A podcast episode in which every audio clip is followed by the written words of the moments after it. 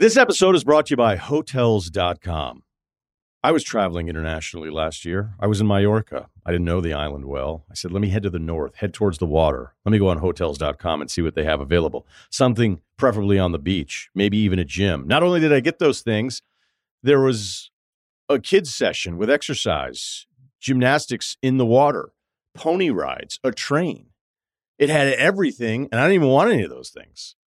But at least I knew they were there just in case I changed my mind. And now finding the perfect hotel has never been easier thanks to the hotels.com app. Whether you're looking for a family friendly, right, all inclusive or a relaxing spa weekend, you can find exactly what you need and compare hotel prices, ratings, and amenities side by side. So start planning your next getaway and find your perfect somewhere in the hotels.com app. This episode is brought to you by Atlassian. Atlassian software like Jira, Confluence, and Trello help power global collaboration for all teams so they can accomplish everything that's impossible alone. Because individually we're great, but together we're so much better. Learn how to unleash the potential of your team at Atlassian.com. A T L A S S I A N.com. Atlassian. Tap the banner or visit this episode's page to learn more. Shouldn't you be at work? And Love. Oh, and Love, he's got a real chance now. Peter and Love. John Walk will take the penalty. Up goes Dion Dublin.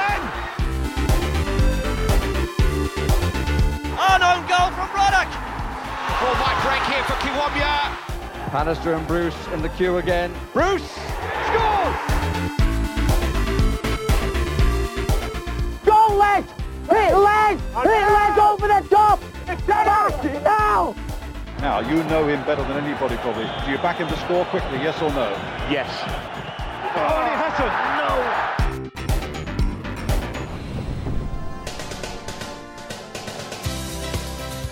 Hello and welcome to Quickly Kevin. Will he score? It's Series 11, Episode 9. Steve McManaman, a very exciting. I'm Chris Scull, joining me as always, Josh Widdicombe. Hello. And things can only get better. It's Michael Marden. Hello. Can't think about D Ream now without thinking about uh, Brian Cox, eh? Do you think? Yeah. Yeah, that's what I, I, th- I think now. Plugging away on those keys. That's a weird thing, isn't it? Yeah, I mean, I don't remember seeing him in D Ream, if you know what I mean. I only remember that main guy, Peter, whatever he was called. That would be an interesting question. Does anyone remember Brian Cox in D Ream? Did anyone like watch D Ream perform and go, that keyboard is absolutely smashing Well, this? I wonder if when Brian Cox, yeah, anyone was like, is that the guy from D Ream? that is a classic um, misnomer of when that song came out. A lot of people dance in 1987, but of course it came out much earlier. Did it? 90s. Yeah, because then it was reused. Wow. Um, anyway, shall we get on with the 9 o'clock news?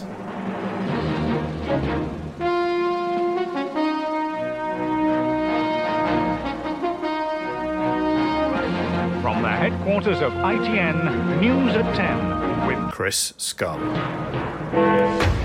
Philippe Albert makes astonishing appearance. I just thought we could have one story today because I just thought this Philippe Albert stuff where we put on our Instagram. Philippe Albert turned up at the West Ham game. I mean, I'm hanging out about 20 foot away from Philippe Albert, stealing a little picture of a monitor that he's being interviewed on. But Philippe Albert looks completely different. I put it on our Instagram as a little competition, thinking no one's going to get this. Someone got it after 22 seconds. Yes, But, does he uh, look completely different? That's he looks question. complete. There we go. Well, I sent it. I sent it around. What do you think? Did did, did you know Well, the that problem was? was you sent it around with the caption "This is Philippe Albert," so it was difficult to know whether I'd have recognised it as Philippe Albert. Do you know what I mean? Like, Well, I interestingly, because I was catching up on the sort of back and forth on that, somebody somewhere had said something about Neil Shipperley in the message chain, and I glanced at it and I thought, oh yeah, it's Neil Shipperley. so I had no idea until you just said this that that's Philippe Albert. was Philippe Albert good? Like, he, That's a he's- great I- question, isn't it? I remember him being.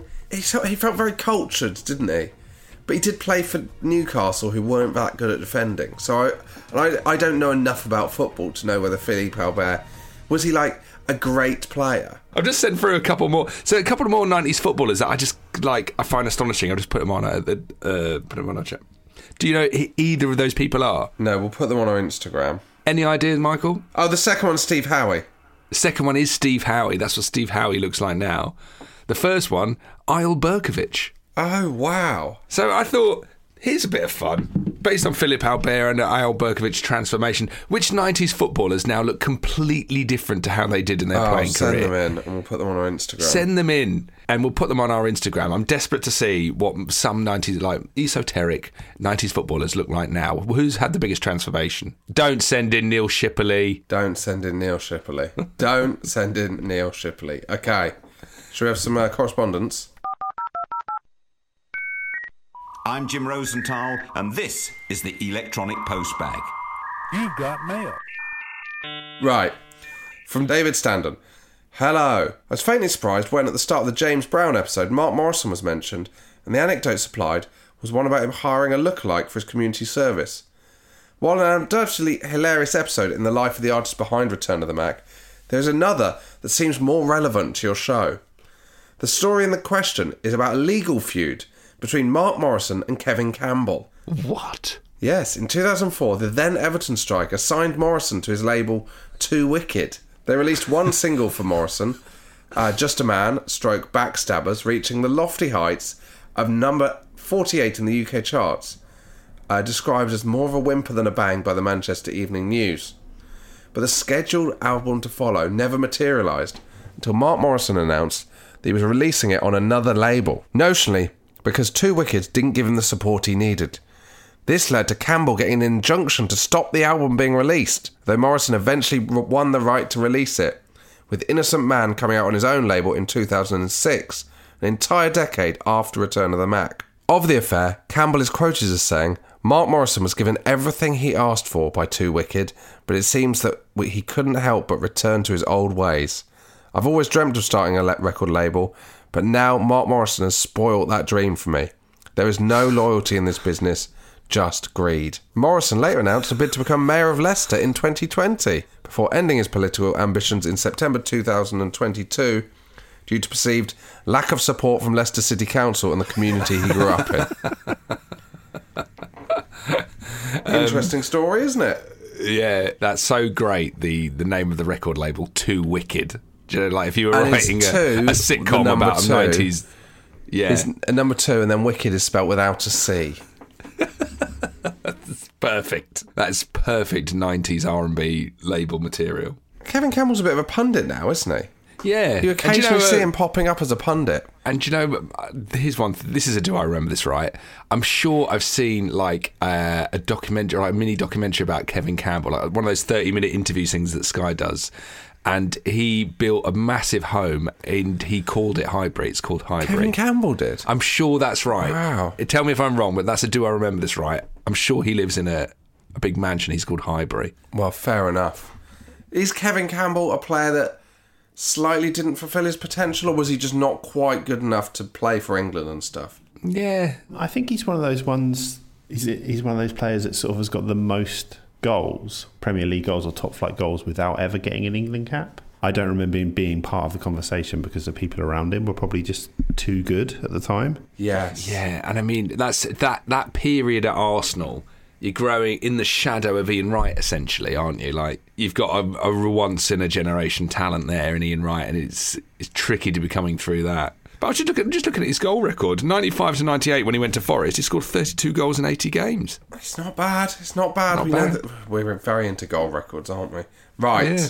Update on Mawson International, the company uh, whose name is emblazoned on the hats of Manchester United and Big Ron when they won trophies in the early 90s. Hi, guys. The story is actually more interesting than you think. The man at the centre of the controversy was Manchester United physio Jim McGregor. He agreed to wear a Mawson International cap in the 1990 FA Cup final. So, sure enough, if you look at any footage of United winning the trophies in the early 90s, not just he was wearing one, but most of the players too. They wore them for the 1991 Cup Winners' Cup final, 92 League Cup final, culminating in quickly Kevin's very own Steve Bruce wearing one on the night they collected the Premier Trophy. Therefore, Big Ron must have been tipped the wink by his old physio to get in on the Mawson International action. That's interesting. We still don't know what Mawson International is, though, do we? That's the issue.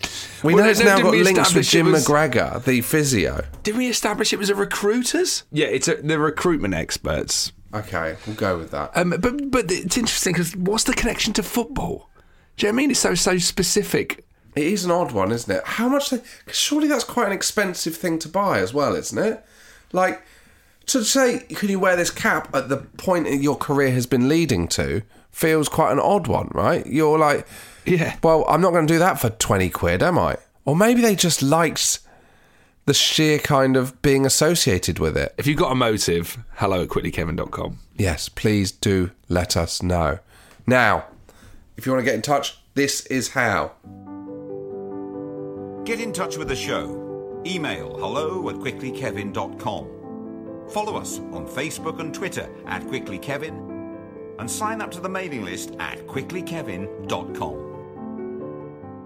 Now, before our guest, it's time to tell you what is happening at Quickly Kevin Towers for the 2022 World Cup. You might remember last was it last year? Yeah, it was, wasn't it? 2021, the Euros. God, that feels that feels longer than that, doesn't it? Yeah, yeah, yeah. I tell you what, though, it's Yeah. been a long 18 months for Gareth Southgate. It really has.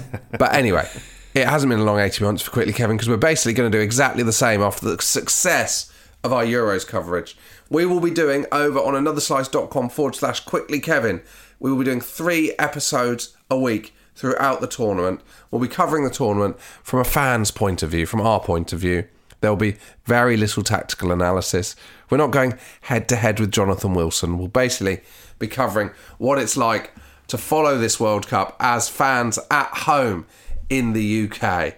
We'll have lots of our favourite guests on popping in. We'll be covering the England games. We're covering the Wales games, etc., etc., etc. Monday's episodes will be on available for everyone, and the other two episodes of the week will be available for Quickly Kevin fan club members at anotherslice.com forward slash Quickly Kevin. Last time we did it, it was genuinely one of the favourite things we've ever done on this show. It was a joy to spend the month doing it, and uh, I would say it was the soundtrack to the month for a lot of people, wasn't it? was. And do you know what? Like I've occasionally gone back and listened to those, like those little time capsules of that tournament. The England Germany game. Oh, It, we're we're basically trying to do what they do on the Chris Evans radio show or the Big Breakfast or any of those things in the 90s that got you excited to be in the bubble of the World Cup. We will be excited. Yeah. We will not be offering tactical analysis. We are the place if you are a fan of the England team, the Wales team, or just the World Cup in general.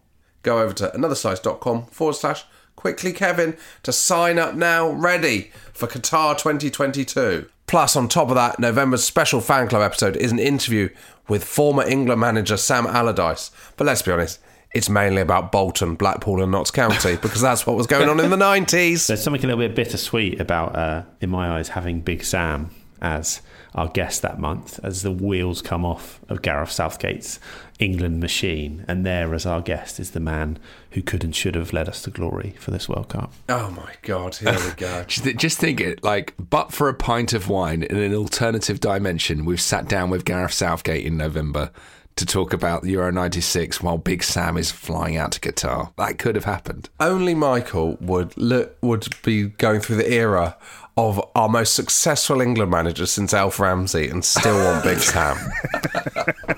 Um, I will say this about the Big Sam episode: Josh emerged from it saying with real nostalgia for that Bolton team. I really So- did. I, I, I got a whole new and I did as well. Bolton To be team. fair, Anyway, if you want our unrivaled World Cup coverage, I've said it a million times. You know how to sign up by now. But now, great guest this week. Absolute legend of the 90s. Absolutely love him. Steve McManaman.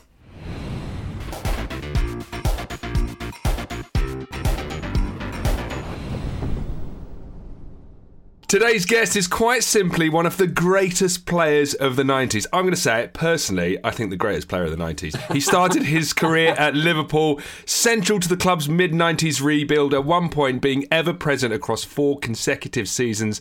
Upon moving to Madrid, he won two Champions Leagues and made himself a club legend, becoming one of the most important players in a squad filled with huge stars. And along the way, he was Pele's favourite player at Euro 96 and also had superb 90s hair. Please welcome Steve McManaman. Cheers, boys. That's a really nice introduction. The hair is the most important thing. Now we can- and you've still got it. You haven't. You've never really. You're like Brian May. yeah, yeah.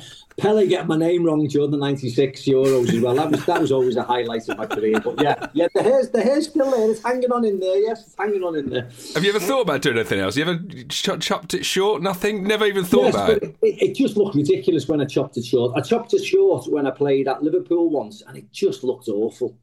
Just started curling up really tight, and I just thought, oh no, I have to. It's better long. I think now, now I'm a bit older and uh, a bit more grey. It's a bit more, um, it's a bit more uh, flat. So I could, I could probably um, cut it down now. To be honest, of course.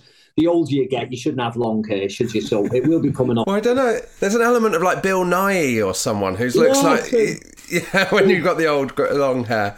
Um, yeah, I'm going. I'm going for the Michael Heseltine look. I think. You That's what I want. I think.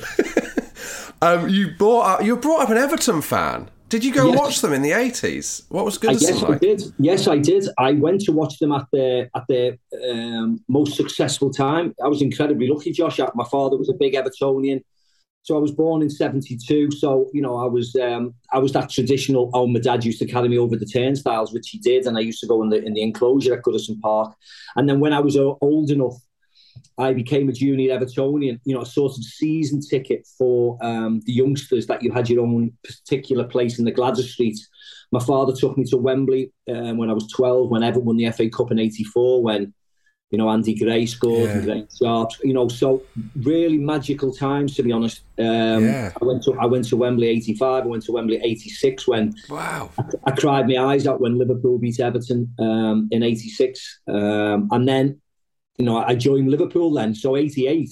I mean, I was I must have been at Wembley every single year because then '88 when Liverpool lost to Wimbledon, and then '89 was the Hillsborough final when Everton met Liverpool again. So it was a very but it was a hard life in Liverpool in the in the '80s. But I, I think football kept it afloat because Everton and Liverpool were winning leagues, were winning cups, and they seemed to be at Wembley every single year between them. So it was a really important time for football and in the 80s and uh, living in living in Liverpool. There's that documentary. I don't know if you've seen it. I think it's about the League Cup final in '84 or something, where it follows the Liverpool and Everton fans and teams down, and you do see the fans talk about like this. We feel like the country kind of looks down on us a bit, Mm. and this is our way of showing who we are and having like a pride in our city and showing them that we do exist and stuff. Do Yeah, I think of- so. Yeah, I think so. I think economically it was really bad. Socially it was really bad. It was, you know, it's a very working class background, and back then with the militants and the, you know the the, the fighting with uh, with Margaret Thatcher that was going on, it was a very poor city. You know, unemployment was through the roof when the dock workers.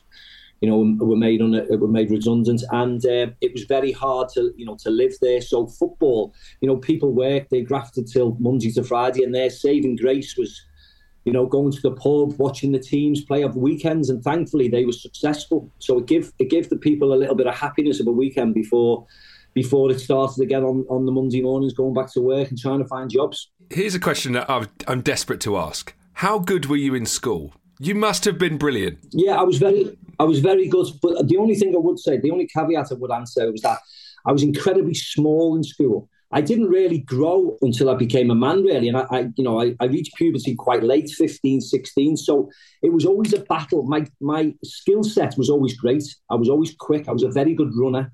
So I had the sort of the talents. It, the only the only thing was, is he going to grow? Because I was very thin and I was very small. So it was, has he got the frame? Can he grow? Will he grow? You know, so so so people kept with me. I always played um, above my age in, in, in school and for the Liverpool schoolboys, which was the, the city schoolboys who they chose from. So I was always talented. It was just that 14 and 15, some people in my team or people I was playing against, you know, they were growing into men. They had, you know, big hairs, hairs on the chest and starting to grow beards. And I was still this young, scrawny, you know, um, um, tiny lad from. Um, so I, it was just this Willie grow, Willie grow, and you know, eventually when I joined Liverpool as an apprentice from 16 to 18, in those two years, I just literally caught up with everybody, and then went past them because I was um, I was much more talented. You know, without being without being sycophantic, I was I was a lot more talented. So once I grew up physically, and then grew up and caught them up in terms of speed and physique um, my talents then started to show, and that's when I used. That's when I moved forward. It's a weird thing to have like pressure on you because you can't do anything about Yeah. it. You're like, just am I going to grow? Yeah, my fa- my father wasn't, you know, my father was about five nine, five ten. You know, of course, I had size in, you know, in the background, like everybody has if you go through the generations of your parents, your grandparents, etc., etc. But it was just a case of would I grow physically, and um, and once I did, you know, I was like Bambi, I shot up overnight, but I still had these long legs, and then it was just a case of growing into my frame a little bit. How did you choose? You were offered a contract at Everton, but you chose Liverpool. How, was it difficult to put your career ahead of your kind of heart in that situation? Is that how you saw it? Yes, initially, yes. I was desperate to sign for Everton because I was such a huge fan. Such a huge fan. I could have signed for a lot of a lot of um, clubs around the country, but I always wanted to sign for a Liverpool club because I would have been very, very homesick. You know, I love my parents. I love I loved where I lived in in Liverpool, and there was never a case of me leaving home. So it was it was a choice between Everton and Liverpool. I went to see Everton. They offered me terms, you know, for you know for a, a, um, a schoolboy um, a- agreement, and then it would have been a, a YTS agreement. And then it was, you know, quite easy. I went into the, the training ground and spoke to the relevant people in that department, and they offered me this deal. I said, "Okay, fine, thank you very much." And then I went to see Liverpool, and the Liverpool scout Jim Aspinall took me to Anfield and wanted to speak to me. And then he, he takes me into a room, and, and Kenny Dalglish is sitting there behind the desk. Oh, wow. And I was with my father, and you know, Kenny Dalglish was the Liverpool manager at the time, of course, a wonderful, incredible football player. And you know, he'd done his homework. It was as simple as that. He knew what I did. He knew how I played. He said the right things. Um, he knew my career. You know, of course, he'd been prepped, but he knew it. Uh, and I was just, you know, in awe, really, absolutely in awe. And my father oh, was. And when he says that, you know, when you're, you know, 14, 14 and a half, and he's telling you how he's watched me play here and watched me play there, and he sees me as a Liverpool player in the future, and he wants me to develop with them. I mean, it's all nonsense, of course it is, but he's just saying the right things to us at that time. Do you, do you know at the time that it's like that he's not bullshitting you, but he's kind of, or do you think eh, like has he been to see you? Do you think? Well, no, point? I don't think he has, but I think he'd been prepped by you know the scouts what to say because they really wanted me to Yeah. join, and that that's the, that's Yeah. that little sprinkle of magic which makes you. Yeah, and then there was a pair of football boots at the side of his um, of his desk, and I asked them, you know, what football boots they were because they were they were these like Puma boots, but I've never seen a pair like them in my life. They had gold on and white on, and back then it was just you know black boots with white stripes, like it should be now instead of all these ridiculous Yeah. colours. So. And he said to me, "Oh, um, yeah, I, I wore them in the um, the Intercontinental Cup final, which is the game when the champions of Europe played the champions of South America. It's now called. I think they and they played it in Tokyo anyway back then, and um, now they play it in different venues. And he said, "You can take them." And I was just like, "Oh my word!" I mean, I was a Oh. size four at the time. I think they were an eight, but I thought I'm wearing them and I'm taking them. and um, and we we left the room and we were with the scouts. And the scout, you know, said all the right things, and we, we left Anfield. And my dad said, "You have to sign for Liverpool, mate. You have to sign for Liverpool." And I just said, "I just said a no, a no." You know, they just made me sort of turn from, you Oh, know, a man. blue, mad staunch blue. But I, you know, it was just back then. Liverpool were ahead of Everton in that Yeah. recruiting business. You know, Sir Alex Ferguson took it on when he when he was manager of Man United, going to see parents and going that extra mile just to make sure you get the kids you want. Because Robbie Fowler was an Evertonian, you know, um, Jamie Carragher was an Evertonian, Michael Owen was an Evertonian, but they all turned up at Liverpool for some reason. This episode is brought to you by Hotels.com. I was traveling internationally last year. I was in Mallorca. I didn't know the island well. I said, let me head to the north, head towards the water. Let me go on Hotels.com and see what they have available. Something preferably on the beach, maybe even a gym. Not only did I get those things, there was a kids' session with exercise, gymnastics in the water, pony rides, a train. It had everything, and I didn't even want any of those things but at least I knew they were there just in case I changed my mind. And now finding the perfect hotel has never been easier thanks to the hotels.com app. Whether you're looking for a family friendly, right, all inclusive or a relaxing spa weekend, you can find exactly what you need and compare hotel prices, ratings, and amenities side by side. So start planning your next getaway and find your perfect somewhere in the hotels.com app. Okay, picture this. It's Friday afternoon when a thought hits you. I can spend another weekend doing the same old whatever, or I can hop into my all new Hyundai Santa Fe and hit the road. With available HTRAC all-wheel drive and three-row seating, my whole family can head deep into the wild. Conquer the weekend in the all-new Hyundai Santa Fe. Visit HyundaiUSA.com or call 562 for more details. Hyundai, there's joy in every journey. This episode is brought to you by State Farm. You might say all kinds of stuff when things go wrong, but these are the words you really need to remember. Like a good neighbor, State Farm is there. They've got options to fit your unique insurance needs, meaning you can talk to your agent to choose the coverage you need, have coverage options to protect the things you value most.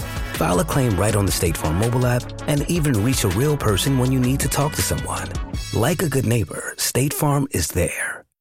What what age do you stop looking out for the Everton results and start still, looking out? I still look, I, to be honest, Josh, I still look out for them now. Frank. Oh, do you? Yeah, Frank Lampard's a good friend of mine. You know, Yeah. I've got good, I've got good mates who are season ticket holders. My nephew's a season ticket holder.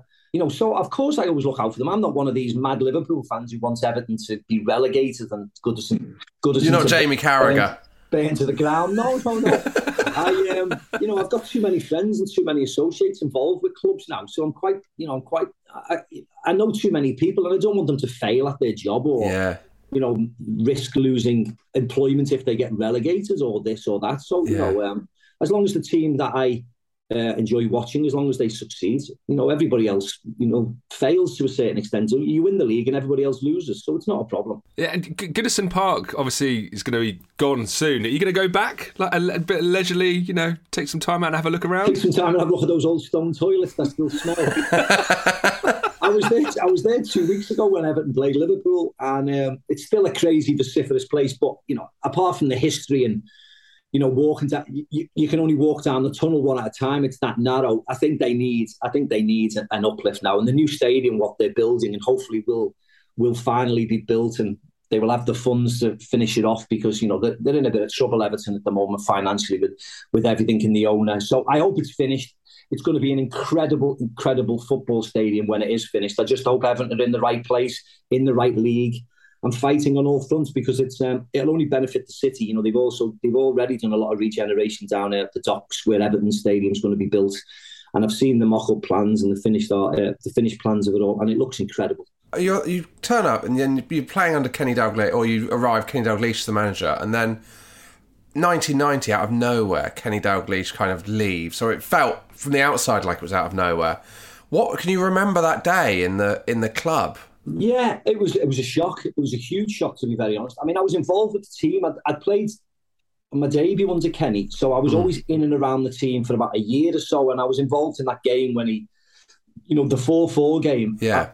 I, I, I actually wasn't involved in the, in the team at the time, and it, the, the replay game I was involved in the squad. So it was a it was a um, it was a huge shock. I don't think anybody was expecting it, but you don't expect anybody to walk away from football. But you can imagine after '89 and the toll it took um, with the Hillsborough disaster, and Kenny was very you know at the forefront of many things, going to a lot of funerals and speaking to a lot of families. So you just don't know how it affects a lot of people. I know it affected a lot of the players at the time, and me being an apprentice and walking around Anfield and seeing the flowers on. I mean, I was at Hillsborough myself, so it affected the whole. It affected the whole of Liverpool um, in general. It affected everybody who had family associated and Liverpool fans who went to the game, and then you know seeing the floral reeds at at, um, at Anfield and in the Kop, and then all over the pitch, and just getting bigger and bigger and bigger. You can see how it affected a lot of the players who went to a lot of funerals. So um, Yeah. you know, it, you just don't know what mindset it takes. And the fact that Kenny was, you know, the manager and he was the, you know, the, the focal point of Liverpool FC at the time, it, it must have played a real hard toll on. Yeah. So Kenny Kenny's a kind of a creative player, and I could see why he would like you. We're replacing him, Graham Souness, not so much of a creative player. Was it scary? He's a scary man. Was it scary for you? I got on very well with Souey, to be honest. I, I think because I was trying to get into the team and trying to play more and more, you know, I was literally on my best behaviour. You know, I, I think the problem was when Graham was trying to tell some of the, you know, the, the late twenties, thirty-year-old players what to do and how they should behave and how they should prepare. When these players had won every trophy under the sun and won it many, many times. So if I say to you, "Oh, don't do that," I know you might be you might be great at your job, but I want you to change it now. You'd end up telling me to, you know, f off or something like that. So there was a lot of conflict And I think Yeah. that's where the team started to um, disintegrate. You know, Graham was had a lot of, he was, you know, of course, he was an aggressive person himself. He'd say that quite happily. And in his mind, if someone fought back against him, he'd just say, well, go then. So he, he sold a lot of the experienced players and he probably sold too many. I think if you ask him, he probably sold too many. For me, that was fine. And a lot of the younger players, because we were thrust then back into the team. But mm. you know, four or five into a team at that age was probably too many as well. It's all right bedding one or two good players into a team full of experience, but when you're putting four or five young kids into Yeah. a team, it's it's a lot harder. It's a lot harder. He, um, one of the player, older players who was like, uh, you know, best winger in the country really at that time, and certainly in the late eighties was John Barnes. Yes. Was he a big influence on you? Did he help you out and stuff? Yes, he was a legend, Barnesy. Yes, I cleaned his boots when I was an apprentice, and he was the player I, you know, really looked up to when I, you know, when I was sixteen, watching Liverpool on a Saturday when I'd go as an apprentice, because he was a, as you said, he was a magical, magical player. He was arguably one of the best players Liverpool have ever had in the history. Yeah. Uh, I just thought he was exceptional. And it also introduced me to what football's like and how fickle it's like because I'd be sitting in the crowd and I, I'd think this, you know, this guy is the most incredible footballer. And then he might do something wrong. And then you've got people at the sides of you shouting and screaming and calling him every name under the sun, saying he's the worst. And then you've got people on the other side when he does, does something well, saying how great he is. And I just thought, well, this, you know, this is the life of a football player. You know, Yeah. you may think you're good, or this player may think you're good, but there's someone else who thinks you're rubbish. So, um, you know, it, it just it just got me up here. I mean, I was quite level-headed and quite sensible, and never got carried away with um, with plaudits or criticism. I was quite, I was quite, you know, right in the right in the middle. Really, it never really affected me. But Barnes used to help me all the time. I'd ask him questions. I'd look at, I'd, you know, I, I'd see the way he plays. I'd try to train and and I'd see what he did. I mean, I, I, I was even doing that when I was, you know, in, in my late twenties, even going to Real Madrid. If I could learn something off one of my teammates, I'd try and learn it. If I saw the skill, which I thought, wow, that really helped me. That, you know, I'd be trying to copy it. So I was instantly doing that with all the Liverpool players because when I was training with them in '88 and '89 and '90, they were the best around. You know, they were the best. So actually, to train with them, I was I was training with the best players. So you were always always learning because if you weren't learning and you weren't keeping up with them, you were out and you were back with the reserves. So it was constant. It was a constant test. It's it's a really interesting point you raised there, and it's something that I've always thought about you is that you're you're quite clever. You're you're cultured in a way like Graeme. People always talk about Graeme Le Saux being quite clever. I always thought you you were in a similar kind of ilk. There was th- decisions you've made in your career, and what you've just said there about learning. You don't fit that typical footballer mold of the '90s. You seem to have a bit more about you. Did you did you feel like that? Yeah. Yeah, I mean, it wasn't because I was incredibly clever or I felt that I was more clever than anybody else. I just didn't fit with a lot of the stereotypes that were around at the time. I don't now. You know, I don't do social media. I'm not interested in all the fame and fortune that, you know, people have. You know, ex players commenting on every single bit of information so it makes the papers. I just can't be interested in it all.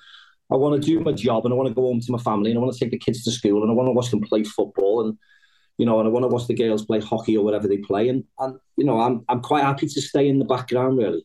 You, um, you're the only footballer I know who'd make a reference to Michael Heseltine a minute into an interview. That's a first for us. we, we had Peter Reid on. He wouldn't. He said he wouldn't even say the words Margaret Thatcher. know. I- listen, I didn't say, I didn't say I liked him. I just No, no, no. Just his hair, just you just like his hair. the thatch of hair still on his head at his age. That's all. Um, you in the 1992, so it gets to 1992 FA Cup final against Sunderland, and this was the first of uh, many uh, man of the match performances you put in in cup finals. Um, you were the youngest player on the pitch as well. Was that like that day? Did, did you get nerves? Do you how do you why do you rise to those occasions so well? Well, yeah, I probably I probably was nervous, Josh, because I think you'd be inhuman if you weren't nervous. But you know, six years prior, I went to Wembley for the first time with my father. You know, to watch Everton win the win the um, as I said to you before, to win the FA Cup. You know, and I was in awe of the players who were on the pitch doing it. You know, I was in awe of you know the Everton players and the you know the Peter Reids and the Graeme Sharps and the players being successful and watching them. So to actually be there you know, six, you know, eight years later, sorry, in '92. You know, it was just an incredibly proud moment. Look, we were favourites to win the game because we played a team who were in the division lower than us.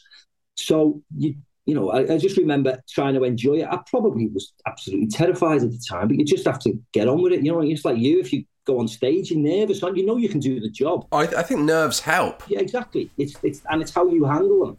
Yeah. You know, we're, ner- we're nervous when we were when we were in school doing exams. We were nervous when you know I was representing the school as a cross country runner. So these things you just have. It's normal to have them, and you have to contain it, and you have to go out and then you know show show what you can do. Really. Knocks out wide to McManaman, who is indeed starting on the right hand side this time. Takes on Atkinson, gets past him, and flips it into Michael Thomas. Thomas is shot! Oh, that's a fine goal!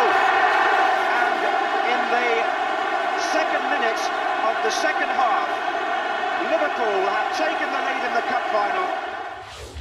Do you remember what you did after the game? Like, was it a huge celebration? Yeah, but I was only young and I was a little bit naive. So I think we went back to the, the hotel, I think, and my family, if I can remember rightly, my family came and I just stayed in my hotel. I actually hurt my back uh, when Michael Thomas scored the goal. So I think I was in agony a little bit, to be very honest. But it was very, for me as a young 20 year old, and I was still only a young 20 year old, it was quite subdued. You know, I wasn't a big let's go out and party like it's like you know crazy. I was um I just went back to the hotel, tried to take it all in, you know, saw my family and things like that. So um, that's what I can remember anyway. I don't think I went out or anything. And then we were back to Liverpool the following day to sort of do a tour around the city because it was the FA Cup. It's like the final game of the season. Yeah. And then I remember enjoying myself on the, you know, on the coach going around the city and stuff. That's just a, you know, quite a surreal experience when you waving a friend's carrying the FA Cup on this open, open, top, open top bus. It's just weird, isn't it? You know.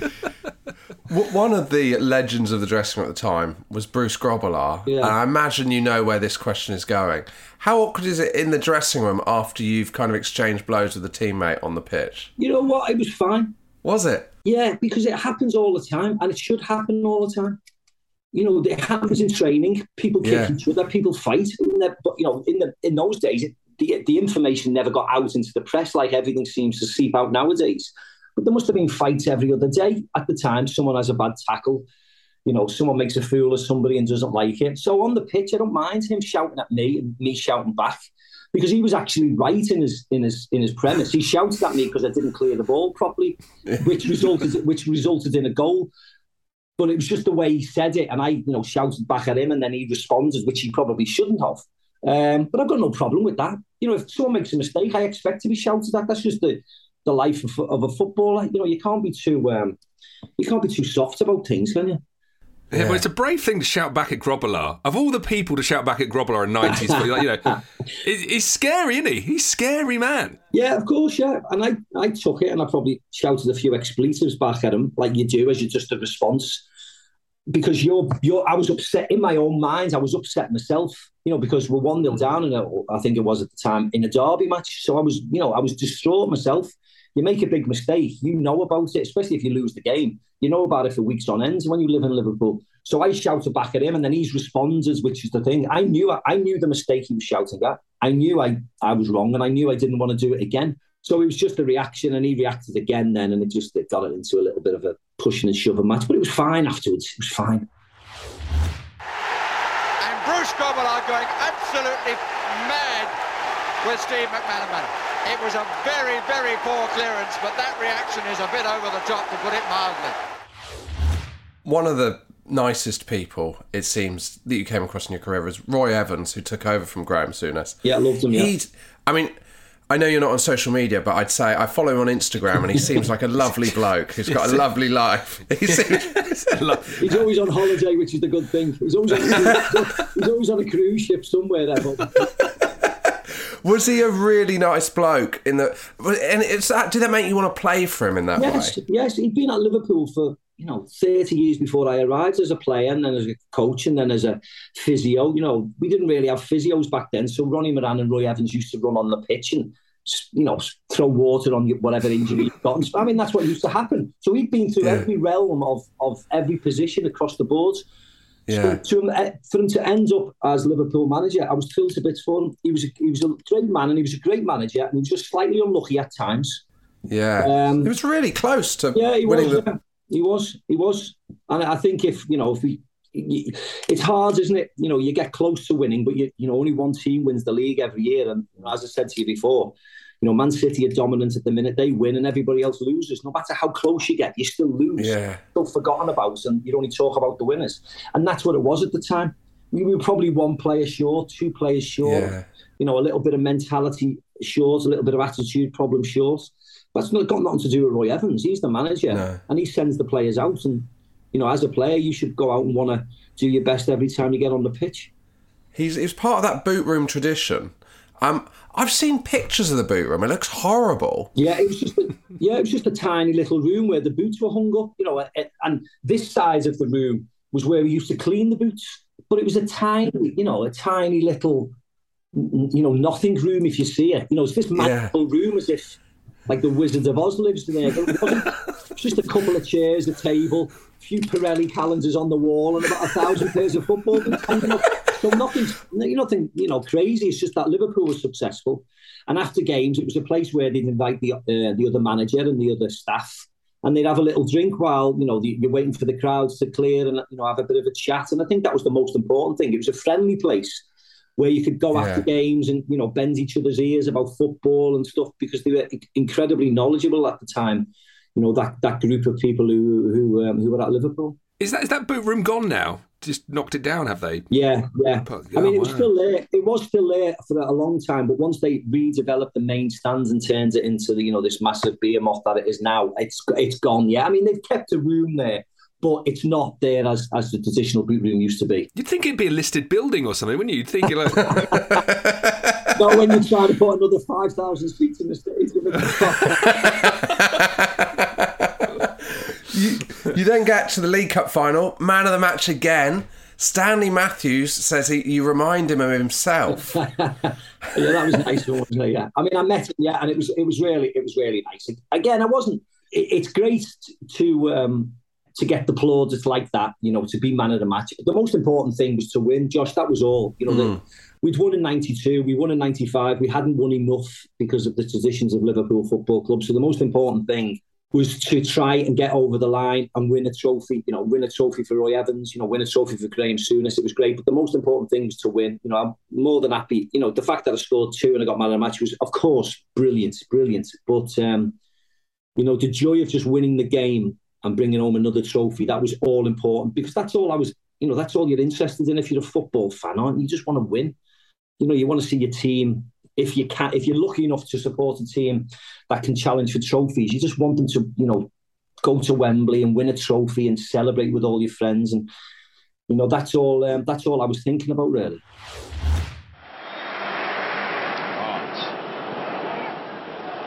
McManaman. Oh, great run by McManaman. Can he finish it off? He has! McManaman for Liverpool. Redknapp to McManaman. Oh, good play here by McManaman. He might finish it here. A super second goal. You, you're part of that new generation of young players coming through. Specifically, you, Redknapp, and Fowler would be the three that people Mm. remember the most. Fowler was just like burst onto the scene more than almost any other player. Yeah. Was it obvious that he was incredible from Yeah. day one before he was even in the team? Was it just obvious that Yeah? I mean, I, I've I've known Robbie for a long, long time. When I was Liverpool schoolboys under 14s, he was playing at the under 11s. So I always I always knew him. He had a similar background to me. He was from Toxteth House in Kirkdale. His, his father had similar beliefs to my father, so we were always very close. So yeah, you could see when. You know, when I was 18 and he was 14, 15, you knew he was very good. It was just whether he kept on progressing. And then when you when you're 20 and he's 16, 17, he's in he's in the team, and that that carried on you know, to Michael Owen and then carried on to Steve and then carried on to Jamie Carragher. You know, you knew the good players and the good thing you have with talented youngsters, you put them with the big boys straight away and you see if they sink or swim. But Robbie was a you know a real good character around the place and a brilliant goal scorer. And then as soon as he got into the team, all he did was just you know just score goal after goal after goal after goal. So cemented himself at an early age as you know as a as a superstar. I think that Liverpool team of the, that like that mid nineties was so exciting. Yeah. Like there was so, so amazing football. Also involved in of the best game of that era, the four three against Mm. Newcastle. Yeah. What was that night like? And was it weird helping out Man U? Did that? Did you? was that horrible? of course, you was subconsciously you don't think of that, of course. But you need. We were still trying to get back into the title race, and you know, as we did at the time, we we got back into the title race by winning that game, and then promptly lost, I think, to Coventry the very next game in, in an awful display. And that was us then. You know, we're highs and lows at the time, not not real good consistency. But I, I've watched the game again since, and um, you know you can see why the managers that Roy Evans went mad at the end of the game, you know, to us because just because of the the 22 players on the pitch just lost control of the game. You couldn't, you know, it just went attack, defend, attack. It just went up and down. Yeah. You know, if you see it, Newcastle had a thousand chances as well, and Les Ferdinand could have easily scored a winner late on, and when David Seaman scored, or he could have scored, he could have went four three. The good thing about that particular game was that they were a great team. We we, we beat them the year later four three, but you know. We we battered them that day. And we should have won seven 0 But that the first one, with Les and, and people like that and Ginola, you know, they were yeah, they were a great team and they were riding high. And um, it was a pity they never won the league, to be very honest, because they deserved to the way the way they played and the way um, the way Kevin wanted to wanted the game to be played. Speaking of Man United, I don't- have you ever seen the doc, there's documentaries of uh, Alex Ferguson around this time, and when he's doing team talks, preparing to face Liverpool, he's always singling out Steve McManaman. have you ever noticed that? And I've seen this. Somebody somebody sent me a clip about it. Yeah, yeah, yeah. and I think he tried to sign you later on in his career, didn't he? Like he seemed to be obsessed with you. I don't, I don't know about that, but I don't know whether he tried to sign me later on or early on in his career. I don't, I don't necessarily think so. I mean, it was, it's a, it's a mute point anyway because I, I'd never, ever, ever have gone there. So I don't think they'd have ever come asking. To be very honest, I think I'd made it quite clear at the time that there was no chance I'd ever play for Man United. But yeah, it was, you know, the man he is and the achievements he's had and the players he's worked with, for him, you know, to single me out at times to to try and stop me.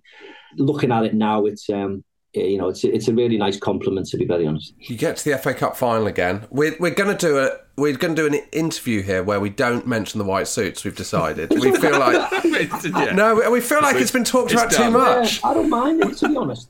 Because Do you not? No, because at, because at the, at the at the time, if you looked at any of us after the game, after a game, you know, some of the suits that people were wearing then, green suits and you know, check crazy check suits from Japan and all that. I looked at any of the fashion back then, and it was, you know, it was it was when you look at it generationally, it's it's awful. And you know the, the suits were the suits were horrible. If you looked at Man United, they wore black, and th- their suits were awful as well. But it's just that, it's just that, it's just that they, were- they had like these horrible waistcoats on. It's just that it's just that they won the game, and I, I fully understand that. But at the time, you know, I didn't have a choice in the suits. You know, whether I liked it or loads it, it didn't Yeah. matter. You know, the captains or the people in charge got the suits, chose the suits, and that was it. You know, in '92 we probably wore suits. I can't remember what they were like because we won. Same in '95, we got suits. I can't remember what they like because we won. But as soon as you lose, you remember every, mm-hmm. you remember everything about the day. I can't help but ask the question: Do you still have it? I'm sorry, Josh. No, I have to don't- ask. I don't. And I've been asked that many times, mate. I don't know. I, I know. I, I know I don't have it. I don't know where it went. I probably left it in the hotel after the game. I was so dis- I was so distraught in losing to Manchester oh United. I just went. I went back to the hotel. I, I think a few people went out. I just stayed in the room all night, and I can't remember what happened to the suit. I- You know, it's it probably was in the bin. Anything to do with that day is quickly banished to the Even past the move, it's the Liverpool groove. Can you not even listen to that anymore? I can't The, listen uh, to that, mate. If, that- if, that's, if that's associated with that, go Robbie, go Robbie, go. Can't listen to that anymore. No. fair enough, fair enough. You score some incredible goals uh, in your time at Liverpool. One of the best is against Celtic in the UEFA Cup, where you basically run full length of the pitch from kind of it's almost like the right back spot, isn't it? The, all the way in. What point in your run are you thinking? This is on here. I'm gonna go. I'm gonna score a goal here. Like, Um, are, are you conscious in those situations of what's going on? Is it pure instinct? Yeah, I'm conscious. It's instinct. I mean, you just you um, as you're running with the ball, you're trying to run into space. You know, initially I probably thought I need to get it round this person who's closing me down in that right back area, and once that happened. And someone closed. I knew I could. I think I, I cut inside him. I can't even remember. But then, then the space opens up. So I just keep traveling. To be honest, you know, I'm keep running and running and running. And it's when if someone closed me down, or if two people closed me down, I probably would have passed it. But the fact that I had the, I was able then to keep on running, and once you get to the sort of the, the danger area, the penalty area, they if they start backing off, that's when you get to a point where can I pass it to somebody or do I take the shot on? And you you know you always try and find the best possible outcome. And at that time, because I was central in the goal, it was to take the shot on really. And you know, um, you know, thankfully it went in because that was the goal that we you know, I, I, think that made it 2 2. And then in the second leg, we drew nil nil. So um, it was a really important goal. At this time, to go back to kind of the start of your England career, you, you make your debut under Terry Venables, 1994. Mm. Terry Venables, but he, he he brought he got so much out of you. He's a brilliant manager for you. Brilliant, brilliant manager, brilliant manager. But at the time, there were stories about him, wasn't he? You know, about his nightclub in London, whatever, or something else, something else. So he was always he was always on the back foot in trying to protect himself. And, you know, the, the, the FA didn't like any skeletons in anybody's closet. So, you know, even after a wonderful Euro campaign, you knew that he was he was always going to have to leave. And it was really sad because he was a fantastic manager. You know, he changed game, he changed formations and games throughout that tournament. He was a brilliant man manager. The people he had with him, the choice of staff that he had with him were, were excellent.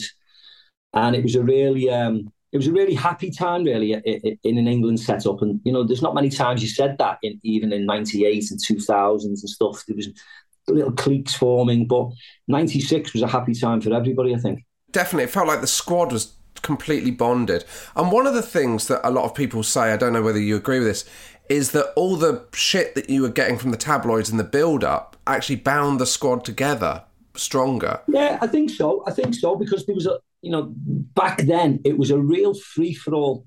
And after our trip to um, China and, and, Hong Kong and the dentist yeah. chair, and then there were stories about me wrecking the plane, me and Robbie Fowler wrecking the plane, which was, of course, completely false. It was really hard to take, and it actually made it easier.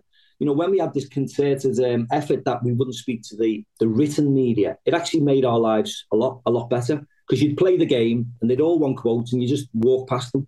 Oh wow! And it was actually quite nice because back then, whatever you said, it got turned into something that you didn't say. So doing a press conference in for England was awful because you'd get up there and you'd have 50 of the media in front of you, and you know you knew no matter what you said, it would be turned into something else, or the headline would be made, and the journalist would say, "Oh, I didn't write. It's not me who makes the headlines; it's the headline maker back in."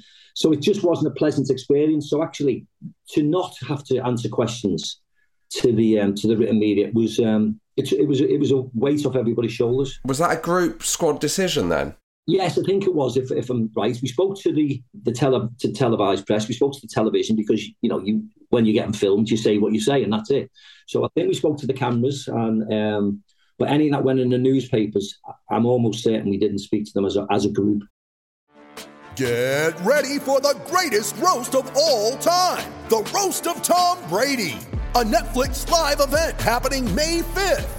Hosted by Kevin Hart, the seven time world champion gets his cleats held to the fire by famous friends and frenemies on an unforgettable night where everything is fair game. Tune in on May 5th at 5 p.m. Pacific time for the Roast of Tom Brady, live only on Netflix. You ready? Showtime. On May 3rd, summer starts with The Fall Guy. Let's do it later. Let's drink a spicy margarita. Make some bad decisions. Yes. Audiences are falling in love with the most entertaining film of the year. Fall Guy. Fall Guy. Fall Guy. That's what the poster said. See Ryan Gosling and Emily Blunt in the movie critics say exists to make you happy. Trying to make it out? Nope. Because I don't either. It's not what I'm into right now. What are you into? Talking. Yeah. the Fall Guy. Only in theaters May 3rd. Rated PG-13. When you need mealtime inspiration, it's worth shopping Kroger, where you'll find over 30,000 mouthwatering choices that excite your inner foodie. And no matter what tasty choice you make, you'll enjoy our everyday low prices, plus extra ways to save, like digital coupons worth over $600 each week. You can also save up to $1 off per gallon at the pump with fuel points. More savings and more inspiring flavors make shopping Kroger worth it every time. Kroger, fresh for everyone. Fuel restrictions apply. Paul Gascoigne was obviously central to that 96 squad. What was it like hanging out with Paul Gascoigne for a month? Was he as exciting a character as it as it felt? Yes, he was a lovely man. He yeah. was mad as a hatter.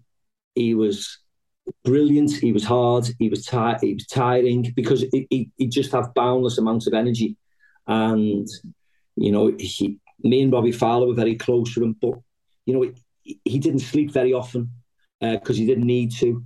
So to stay up with him, and he, you know, he was like a child. Let's go and do this. Let's go and have a play, game of pool. Let's go and play table tennis. Let's do this. Let's do that. And you're like, what? I need to go to sleep. But he, the fact that we were together in a hotel um, for four to five weeks, his enthusiasm and his, you know, his at times he was so so funny. So he was, you know, he, he, to a certain extent, he was like the glue that just kept everybody together. And then you could slip off and you know go and have a sleep or go and get a bit of rest, but it was constantly fun, which is um, yeah. the most important thing because the games take care of themselves. The games come around every what four days. You might do a bit of training in the morning. Then you, it's a long time just to spend in a hotel when you're the only people in it. You know, for certainly for five weeks. So to have someone like him, you know, he's incredibly infectious, um, yeah, incredible footballer as well. So it was, um, it was, it was really looking back. It was really important that he was there, and he was, of course, he had the standout moments as well in the tournament you, you have this kind of memory of Euro 96 as or like the the cultural memory of it now is, is this kind of three weeks of utter glory. But we drew after the first game, we drew with Switzerland. Yeah, yeah. It was this very negative atmosphere, and you had a week until the Scotland game. What do you remember that week? Was that really tense? Yes, of course it was because you know you're the you're the, the hosts and you draw. It was a bit of a damn squib the first game. You know, yeah. it, it, was like one-one. Oh, we're supposed to, you're supposed to win that game because we're at home and that's at Wembley. You know, that wasn't the start we wanted. And then the pressure builds then because if you lose to Scotland, it's you know you could be out of the tournament. So you know, so you knew everything was riding on that game, so you could certainly feel it, certainly yeah. feel it. And even the Scotland game, which we won, it was you know at the time it was very close. It could have went either way. Yeah, I felt it really exposed when we beat Holland. But the Scotland game, they were excellent. We knew each other, and sometimes you cancel each other out when you know you know each other so well. Um, and we got a little bit of fortune that day. They missed the pen, and then Gazza went and scored that wonderful goal, and it sort of ignited it, ignited everybody then because we, you know, we'd won the sort of the Battle of Britain. Yeah, and, and then you know the Holland game took care of itself because they were a great team. You know, they were sort of, oh, this this is the hard game. So there wasn't that much pressure on us when you're not supposed to win. Does that make sense? And yeah, yeah. when we turned them over good and proper, that's when, you know, everywhere just sort of went mad then. When you were 4 0 up against Holland, was there any point when you were like turning to each other and going, this is fucking incredible, isn't it? Absolutely. You know, when you know you're going to win the game, you know, when you know you've gone past, you know, 2 0 is still a little bit cagey, even though you know you're playing well.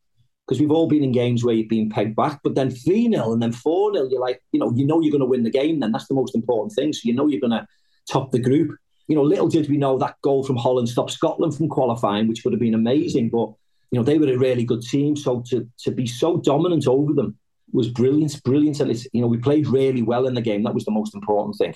And just to wind back, just to wind back to the Scotland game. So the start of Euro '96, but before it, you're in Hong Kong for that big night out, and then you're part of that iconic celebration when Gazza scores against Scotland, spraying the water bottle. I wondered, yeah. is is that the photo you've had to sign most of all your whole career? Is it that one picture, a, a lot, the number one? Well, there's a, a, lot of them. That's one. There's another one where they have to pick up Robbie Fowler, where he's trying to snort a line. A, line.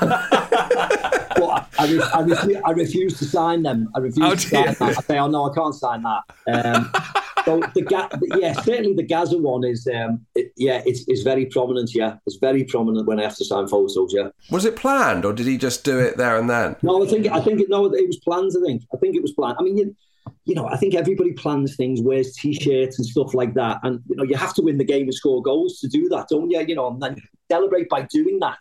But there's many a player who probably wears a t-shirt and they lose and he doesn't score and then he just goes back into the dressing room and takes the t-shirt off. so um, yeah, I think it was planned. Of course, Gazza had a relationship with a lot of the Scottish players anyway, didn't he? He knew a lot of them. So um, you know, Coisty and things like that. They were good friends. So it meant it, it, probably meant more to him than it did. I mean, the game was the magnitude of the game was huge, but it probably meant a little bit more personally to him. So for him to score over Colin Hendry and past Andy Goram and whatever, it, it was um, yeah, it was brilliant, brilliant. And here's Gascoigne. Brilliant play! Oh! Take a bow for that. That's unbelievable. And in a minute, it's all gone England's way. Seaman at one end, Gascoigne at the other. An absolute glory for Terry Venables' team. You won't see a better goal than that in any international tournament. Uh, Just one thing on that photo. What makes it so great is you're spraying the bottle, but you really give it a bit of welly, and it's going Yeah, all yeah. over his face. It's uh, exploding over his face. It looks Yeah. so good. Well, the fu- I think the funny thing is, is that I think there's only one bottle, and two people are doing that with imaginary bottles. You know, that's, that's how that's how choreographed it was. On that Scotland game, did you see the ball move at the penalty? Were you aware of that? Oh, oh God, no! Of course not. Of course not. Did you hear Uri Geller in a helicopter over the stadium? Oh no, we all have to thank Uri for his marvellous work on that day. You know, it wasn't David Seaman at all. It was Uri. Geller. On one other plan we heard, Darren Anderton told us that were you to score a golden goal in Euro 96, the plan was the players were just going to all run off the pitch and down the tunnel. Have you heard that? Well, I hope so. I was on the pitch with them. I would have been left on my own. But, um, I didn't. I didn't. I, to be honest, I can't. I can't remember. You know, Right. I, again, it's one of those things, isn't it? That you know, we were so close to getting the golden goal when we played um, when we played Germany, and Gazza was and Darren was. You know, it's just heartbreaking when you see how close it could have been. Um, and it would have been it would have been brilliant just to score and run off, wouldn't it? You know, not just because it was that that was quite it was a it was a very surreal tournament with that with that um with that golden goal thing, wasn't it? When Germany scored and they won, it was like, well, that's a bit weird. Yeah. Yeah. So it was a very strange um, rule at that time, and it was you know it quickly got banished again, didn't it? Yeah, it was it was a, a bizarre kind of thing. Yeah. In the Germany semi final, which I mean, I don't know, is probably the most kind of heartbreaking game of in England's history to an extent. Uh, you go up one 0 up after five minutes. Is there anything? Because in my head, as a fan, the moment that happened in '96 and in t- 2018 and again in 2021 or whatever it was, I just think we're going to win the Euros. This Yeah. is definitely going to happen. This is meant to. Is there any part of you that thinks this is going to happen, or are you two in the game? Yeah, I'm two, I was two in the game. Um, I felt we were the better team. I actually felt we were not the better team when we beat Spain in the previous round. I thought they were better than us, and that just happens in football. And I thought we were the better team against Germany, and I was confident that we would beat them. And then, then you, you know, you get knocked out. The flip side is we're a better team and lose, and then you know, and we, we beat Spain the other way around. So, but I was very confident going into Spain, and then the, the other semi final, I would have been equally as confident of winning of winning the final. But I didn't look too far ahead because England Germany takes you know a whole new meaning to itself, doesn't it? That type of game. Yeah. So I, I was um, I was very much in the game. You know, we got off to a great start, but it was you know you, you just have to finish the finish the job off really. Do you ever do you ever watch the highlights of that game? Do you ever go back and watch it? Yeah, I very to be very honest, mate. I very rarely watch any of my old football stuff. To be very honest, You don't pour yourself a glass of red wine and watch Liverpool four, Newcastle three. put my um, put my Hugh Hefner smoking jacket on and go and do it. No, no, I don't. know. I, unfortunately, I don't. But it's you know it's a thought going forward now from now on. But no, I don't. You know, no, I, I very rarely watch it. A lot of the time, people tell me, you know, what happened. I, you know, oh, that was you scored a good goal against X team, and I'll go, okay, what was that? You know, what was it like? So, you know, I'm, um, I'm not one for sort of a lot of nostalgia. You know, as in my memories. You know, I can remember things that happened, of course, but I can't remember a lot of just incidents that happened in Yeah. certain games. One of the nicest things I read about your England career is that you go to France '98, um, and you, you you played you only played 17 minutes, but in his autobiography, David Beckham kind of makes a specific point that you hung around and played snooker with him after his sending off, and that really helped him get through it. Do you do you remember that? Yeah, I mean, I was I was never a great um, I was never a great sleeper, like early sleeper. You know, my body clock was I was better awake, and then I'd go to bed quite late. So I was always awake, and I was always playing. In um, in France, we in the hotel we had we had like a games room with music and things like that. You know, machines and pool and table tennis. So I was always there, really hanging around because I didn't want to just you know retire to my room because it was quite boring in my room. I'd spent most of the day in there. So I, I mean, I can't remember that particular point if Becks has said that, but yeah, I was always playing pool and hanging around and always trying to have a laugh and a joke and try and keep morale high because you know people do miss the families. You've not been knocked out of the tournaments and things like that. You know, you've seen the Argentinians on the bus next to us taking the tops, taking the tops off and Oh swinging them round and punching the ceiling because, of course, see them celebrating on. I mean, the bus was you know, two meters apart. So we're sitting Oh. there, bereft and morbid and morose, and they're Oh, there God. going crazy, punching windows, punching. So it, I remember it for that. Um, so it was a really uh, hard night when you get back to the hotel, you know. So um, I always try to, you know, keep people on the toes and keep a smile on your face because you have to have, um, you know, a moment of clarity about it all, don't you? Speaking of like international rivalries, your last game um, for England is the five-one against Germany. Oh, Last yeah, yeah, competitive yeah. game. Last competitive game. Like, uh, what a night! Yeah, I mean, again, to go there and win that type of game, and for Michael to score those goals, and Stephen scored, didn't he, a, a- shot from early on outside the game. Any, you know, anytime you beat a rival and beat them comfortably in, in an iconic stadium like that in Munich, it was, um, you know, it was a really important game for us. But again, it, looking back, all all you ever thought about was not the particular game; it's just qualification because you know everything was a qualification for something. The Euros, the World Cup, the Euros, the World Cup. So that's all it was. So to you know to beat them the way we did was, of course, brilliant. Now Scholes. Beckham. Scholes is on his way. He's got Heskey up with him. Emile Heskey. Is this going to be another one? It is. Would you believe it? 5-1 to England. Heskey on the score sheet now.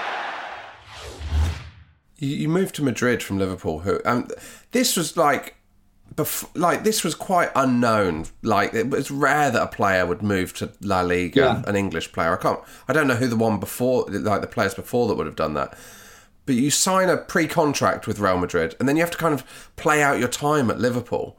Was that a weird period of time? Yeah, absolutely, absolutely. But yeah, I'd spoken. You know, I, I, for instance, I'd spoken to John Barnes, and he wanted. He, I think he. Uh, You'll have to ask Barnes if it's true, but I always thought that he wanted to leave Liverpool and go and play in Italy, and then unfortunately he Yeah. ruptured his Achilles playing for England, and um,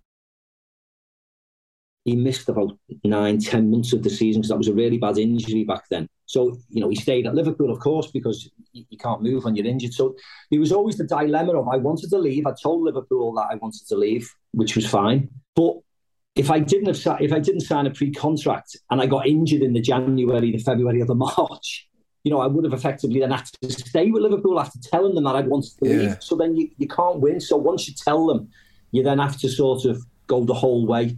Uh, Yeah, yeah, you know, and and that, that was that was the, the reasoning for signing a pre-contract. You know, I was then joining Real Madrid. I got a bad injury and I was out for a year. I was still going to be joining Real Madrid, rather than you know Liverpool could have effectively said to me at the end of that contract, if I got injured, well, like you're off now, you know, and you- I, I'm not with Liverpool then if they wanted to do that, you know. So I had to I had to cover myself professionally then. That's why I signed Yeah. the pre-contract. So I've seen Jamie Carragher talk about the fact. So you let your contract run down at Liverpool, but I've heard Jamie Carragher talk about the fact that actually that contract you were on was actually really bad, and it made you one of the lowest paid players in the squad. Yeah, yeah, yeah. So I mean, it wasn't really it wasn't really bad. You know, I, I was still getting well paid, but it was yeah, I was I was probably at the end of that contract, I was certainly one of the lowest players in the squad. Yeah, and I was arguably the best or the most important. But yes, yes, you know, they should have. In hindsight, they should, like they do now, they should have come to me two years, three, two and a half years prior, and said, "Look, you're arguably our, our most important player. We want to give you a new contract," and I probably would have stayed. The fact that they didn't, and Yeah, they didn't, yeah. and they kept, and because maybe it was because I was a local lad, maybe because that's how they'd always done the business with the local lads. You know, the local lads probably have more loyalty towards them, so they can exploit that little, that bit of loyalty a little bit more because we were we, we were Liverpool born and bred, and we always wanted to stay there. There was many things going on at the time as well. My mother was very ill as well, so it was a case of there was a lot of you know there was a lot of balls in the air for me, and I just got to that point where it was like, right, I need to. Um, you know, I didn't want to. I didn't want to continue in the Premier League. I needed to to go, and it was whether I was going to go and play in Italy or whether I was going to go and play in Spain. But I needed to sort of go, and you know, I hadn't, I hadn't, I hadn't played in the Champions League, and I, I needed and I wanted to play in the Champions League. It couldn't have worked out better. Although you turn up in a dressing room that Raul described at the time as a cesspit of lies, treachery, and whispers. Then you had players sold. Did you? Did you? Was there a point when you turned up and you were like, "What have I signed up for No, here?" not at all. Because funny enough, I think Raul had said that when, you know, sort of in the June, July when I was going to join, or he may Yeah. have said it earlier, but by the time of August came the transfer window was sort of closed, a lot of the players that he was speaking about had left. Oh, the Right. likes of characters, you know, Mijatovic, Davor Suker, uh, Christian Panucci, Clarence Seedorf left. I mean, I had about a month with Clarence, then he left. They were really big characters in, in the dressing room. I don't know whether they were the problem. I'm not saying they were. Yeah. But all I would say is that movement of players out and then new new players coming in, I didn't feel anything like that at all. Um, the bosses in the dressing room, because of those characters and they, they leaving and the nationalities that they were, the bosses in the dressing room became the Spanish yet again. It was Manolo Sanchís, it was Fernando Hierro, it was Raúl, and they were embedded in, in the Real Madrid system. So it, it instantly calmed back down again. And the, you know, sort of the rightful pecking order be, it started again. Could you speak Spanish when you were like? Had you been No. learning? No. Yeah, I had I, early on. I in the, the final year of my Liverpool contract, I started speaking Italian because I thought I was going to go to an Italian team. Oh, what a waste of and then- time. I know. And then uh, the Italian teacher made fantastic pastries, though, so it was okay. And then once I decided it was going to go to Spain, I started taking conversational uh, Spanish. But then, you know, I used to have the teacher come round to my house, um, but I was still living with my mother and father at the time because my mother was really ill. And then I curtailed him coming round because it just, you know, it just wasn't right. So by the time I got there, I knew conversational, you know, little little bits of Spanish, hello, how are you, things like that, but not not anything extensive. Um, um, was it? It must have been pretty lonely. I imagine you didn't have like kind of player liaison Very. back then. So what, No. what happens? You just get put in a flat and it's like see you at training kind of thing. No, it wasn't actually. Uh, um, it was to a certain extent. It was like that. I got there with my uh, my girlfriend, now my wife, and what had happened is, um, a couple of months prior, during the off season in England, once I'd finished the season, I actually went over secretly to Madrid. I mean, it's hard to do this in Madrid because the press know everything, especially about a new Real Madrid player. You cannot move without them knowing. But I went over with my wife and an interpreter, and I looked at about 30 properties, flats, houses, because I wanted to move into a house as soon as possible.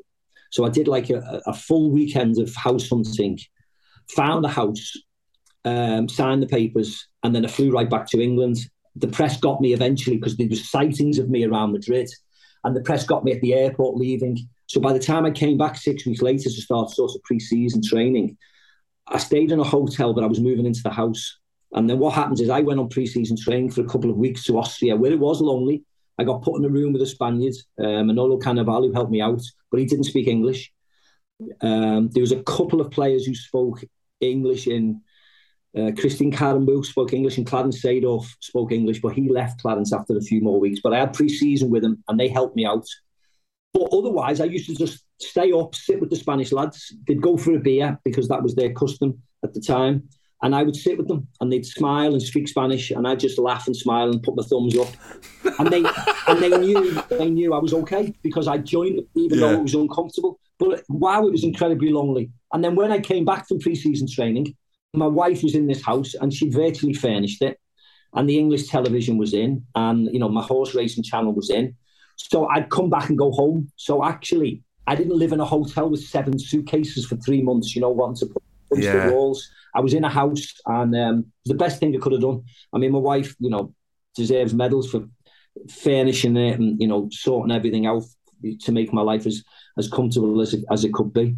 You get, you get to the European Cup final 2000. Unsurprisingly, best player on the pitch. It's a final after Yeah. all. It, it, win 3 0 over Valencia. Is there a point when you're on the pitch where you think, I think I am. I'm the be- I'm the man of the match here. I'm the best No, player on the God- pitch. God no. There's, No. There was a point. No. There was a point where I thought, "Oh my God, we're going to win the Champions League," because you never Yeah. think you're going to win, as I said to you before, unless you're way ahead. So at one 0 at two 0 you're always thinking the worst, or you're always trying to avert the worst. But once we went three 0 up, you know, I was like, "Wow!" You know, that you could see the faces and the body language of the opposition. We'd won. So then the last 15 minutes was quite, you know, ole, passing the ball around and all the elate signs going up and you, you're not messing around, you're not being disrespectful to the opposition, but you're sort of playing with a smile on your face. Um, and that was the most amazing feeling because you're just watching the clock just tick slowly down to get to 90 minutes before you can, you know, before you can celebrate and lift this incredible trophy. The First UEFA Champions League final of the 21st century is an all Spanish affair. Real Madrid take on finalist debutants Valencia in Saint Denis. In by Roberto Carlos. Headed away as far as McManaman. A moment of brilliance from Steve McManaman. And the England international, with both feet off the ground, volleys this into the bottom corner near the midway point in the second half. I mean, it must have been an incredible experience. But then at the end, end of the first season, a very different uh, incredible experience is the club has presidential elections. Lorenzo Sanz, and who's the president. Then there's Florentino Perez, who obviously very famous. Um, and that's kind of the controversial election that um, happens with the Figo and everything that the documentary is about now. What was it like as a foreign player when that's going on? Like, it must have felt very like surreal as a thing to be overshadowing the club. It, was because you didn't because Lorenzo Sanz had won the European Cup twice in three years. You just thought it was, you know, impossible for him to lose. It was impossible. But um, so you know, you, you win the European Cup. You, you, you go around the city, you get all the plaudits, blah blah blah, and then we went on holiday, and I just didn't even think about the presidential elections because it's it's alien to, it's alien to us in England about it. I knew, I knew the process of it, but I just thought, well, he's just won two Champions Leagues in three years. You know, how can people vote him out? But there must have been something there, as well as Florentino saying it by Luis Figo. There must be some. There must have been a lot of negativity uh, surrounding Lorenzo and his entourage as well. Because regardless of this new incumbent thinking, oh, I'm going to bring in Luis Figo, which at the time everybody just thought was, you know, gobbledygook and, you know, pie in the sky because Luis was such a such a good player at Barca. You know, the, we just thought, oh, Lorenzo Sanz will win because that's what he, he probably will do. And then we'll just forget about it. And then, of course, Florentino wins and then Luis walks through the door. So, but what what change when when Florentino wins? Does does, that- does anything change immediately? No. Nothing. No, we all stayed on our holidays and we just didn't think anything would happen. You know, it's a it's a strange thing in Spain. Every four years, these elections happen with these big teams. Uh, you know, and if you're doing badly, the team you're gonna get you're gonna get ousted, and if you're doing well, you probably stay. And um, you know, the last president of Barcelona was you know accused of all kinds of schemes with money. So Joan Laporta's back again. You know, Florentino. You know, the fact that he came in, we just thought, oh, you know, he'll try and run the club better than it once was, and you know, whatever it was. But it didn't. It never normally affects the team that much. You know. Mother's Day is around the corner. Find the perfect gift for the mom in your life with a stunning piece of jewelry from Blue Nile. From timeless pearls to dazzling gemstones, Blue Nile has something she'll adore. Need it fast? Most items can ship overnight. Plus, enjoy guaranteed free shipping and returns. Don't miss our special Mother's Day deals. Save big on the season's most beautiful trends. For a limited time, get up to 50% off by going to BlueNile.com. That's BlueNile.com. he Perez then takes over and he tries to sell players, including you. And I've, I was reading about this. So you're not given a squad number, but you're told you're leaving, but you refuse to leave.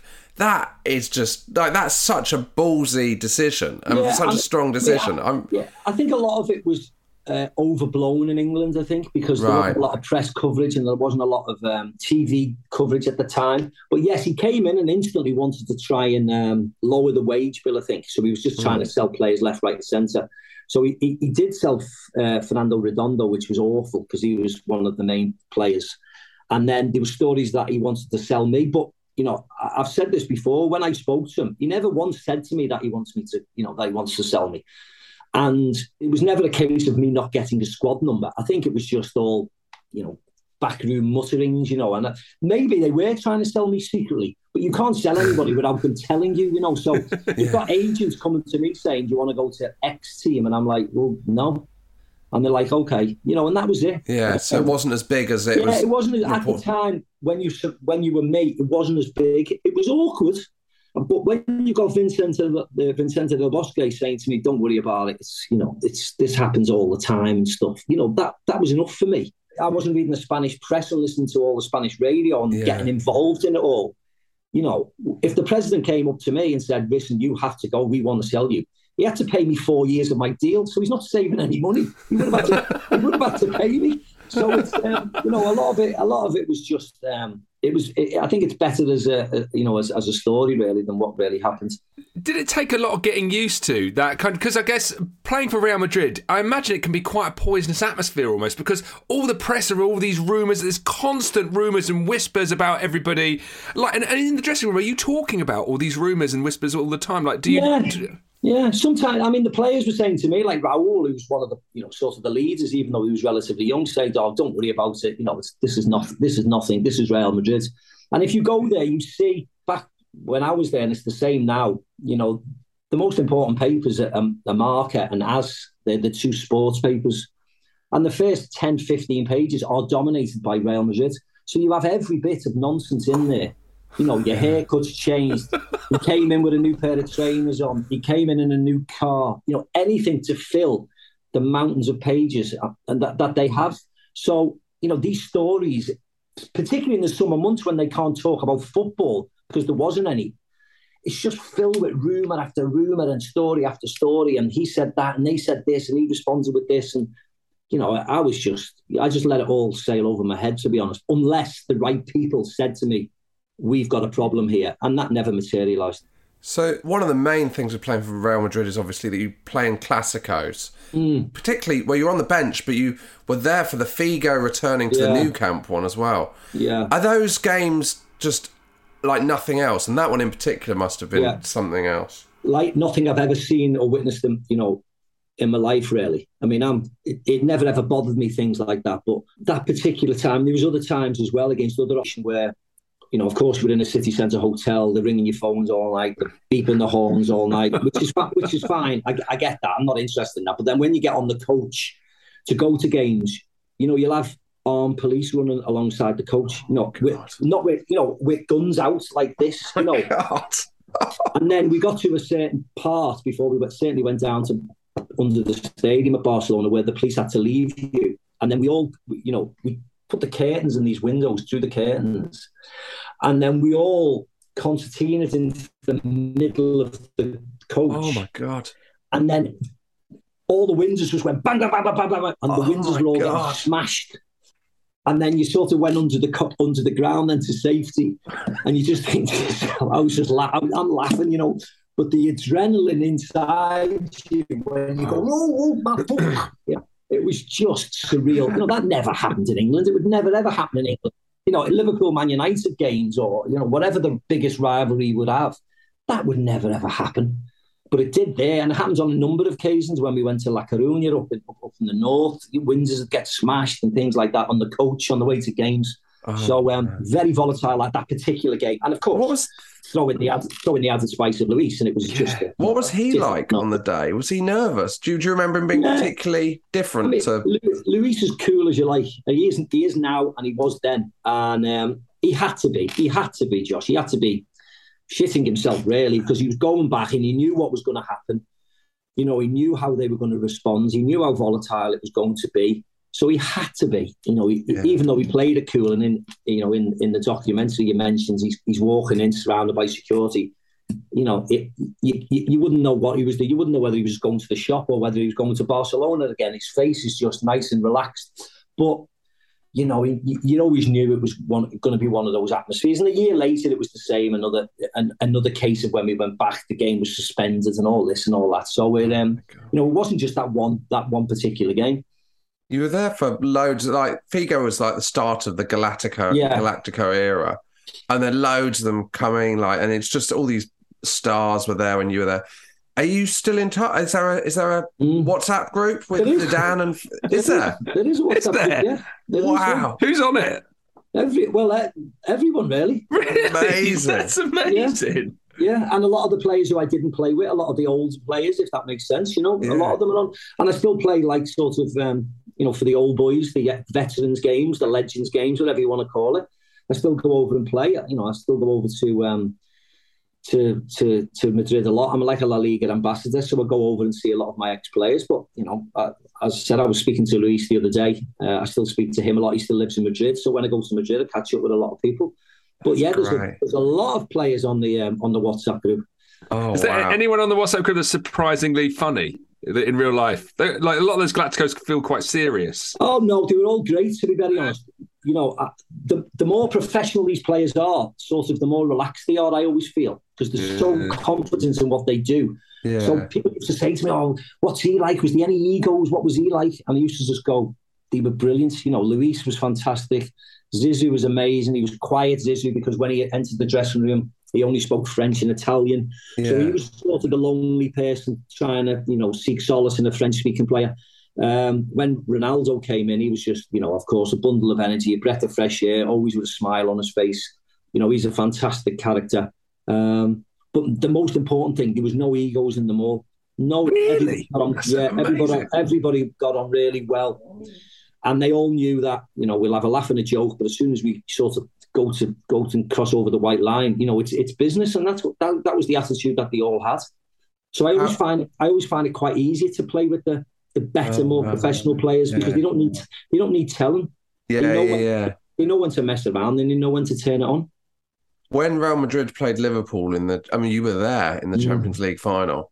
Where's your heart in that situation? This year, well, to be honest, this year and in Ukraine, I, it was with Liverpool. Yeah, Madrid had won it a lot. It's it's it's hard, Josh, because I've said on numerous occasions. The the people who worked at Real Madrid when I was there, you know, and I went there in, in 99, 20, they're still there now. The kit men are the same kit men. Some of the Wow. physios are still there. So they're, they're really, really good friends of mine. I adore them and I adore the families. So to actually choose between Liverpool, because I work at Liverpool now and I work at the academy, so I know Jurgen very well and I know a lot of the players. So to actually choose between this family and this family, it, it was hard. The, Yeah. the reason I went with Liverpool, of course, I'm back in England and I, I work with Liverpool more. And Madrid have won it so many times that Yeah. you know, Liverpool could do with winning it a couple of more times. So that was the only thing. But you know, when Real Madrid won, I was very happy because to see a load of, you know, a load of people who are new, as I said, these these kit men who have gotten older and have gotten weaker, but Madrid have always kept them on and just brought in younger people to help them. So the the squad, the, the you know, the kit men size has grown rather than Yeah. stacking them and bringing someone fit in. So to see them doing well, and I know that they'll get a bonus for the team winning the the um, the Champions League, you know, just thrills me as well. it's amazing, isn't it? The biggest club in the world, but it feels like Yeah. yeah. You're just on a I mean, WhatsApp with them. Liverpool, you Liverpool and Madrid are very similar in that respect. Very Yeah. family orientated. People have worked there for 20, 25, 30 years. And I love that about the both clubs. Um, I've got an indulgent question. This is from me. I was at Alvin Martin's testimonial in 1995. I'm a Oh, West Ham fan. played. Yeah. And you came out in a West Ham kit. Best player I've ever, I'd ever seen in a West Ham kit. How on earth did you get roped into that? Jamie Redknapp, I yeah, imagine? Red, Red has told us. I mean, Alvin was a scouser, wasn't he, back then? And now, Yeah. you know, I was very close with Jamie and Harry and everything. And they asked me to play. That's another weird, but actually going back and, you know, when you talked before about signing photographs, I sign a lot of those ones where I've got that West Ham kit. No way, do you? You know, you go back and you go, oh, yeah, I remember that. I remember that game. so, yeah, I was more than happy to play in a game like that for Alvin. He was a superstar, wasn't he? But I, I always I thought at the time, like, how have Liverpool allowed this? Like, how has this happened? I have no idea. Maybe Did you have to ask permission? You just turn up. No, I'd, ask, I'd always ask permission in case I got injured. But yeah, um, I can't even remember the surroundings. You set, you set up a goal. You set up it a goal. Do you remember that? Yeah. It, must have, it must have involved Redknapp and Harry. And, and I, I, def, I definitely would have asked Liverpool for, for, for permission. But yeah, I, I still see pictures of them and it makes me chortle, actually. Uh, we always end on the same final question, which is if you could go back to January the 1st, 1990, press a button to do it all again, would you do it? Oh God, yes. Relive all, relive all these wonderful things again. Having seen my children born and getting married and winning all those trophies and Oh, spending my time in Madrid. Absolutely, mate. No problem at oh. all. Oh, Steve, it's been an absolute pleasure. Thank you for doing it. Cheers, boys. No worries. Cheers. Nice to catch up with you all. Cheers. Thanks, Steve. Lovely. Good luck tonight. Thanks.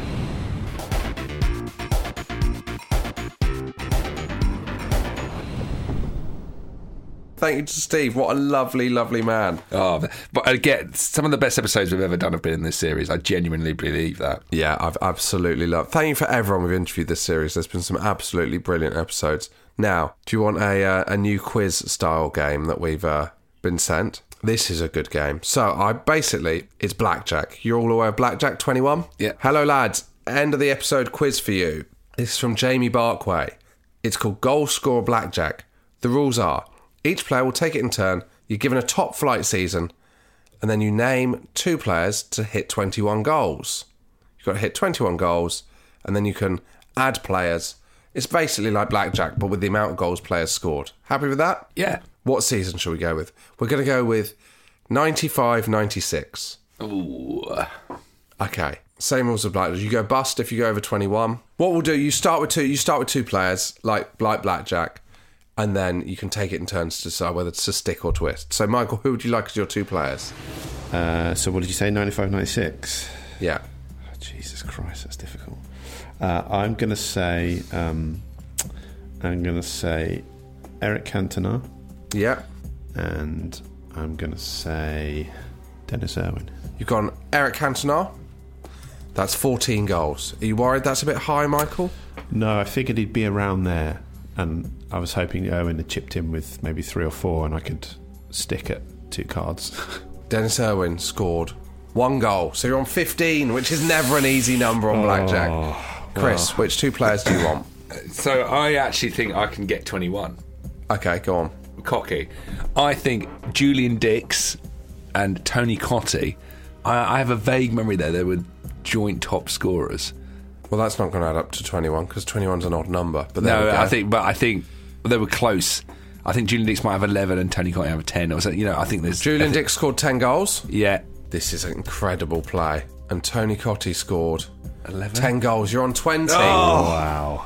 That's, yeah, I doff my cap. Do you want a stick? yeah, yeah. Go for the one, you pussy.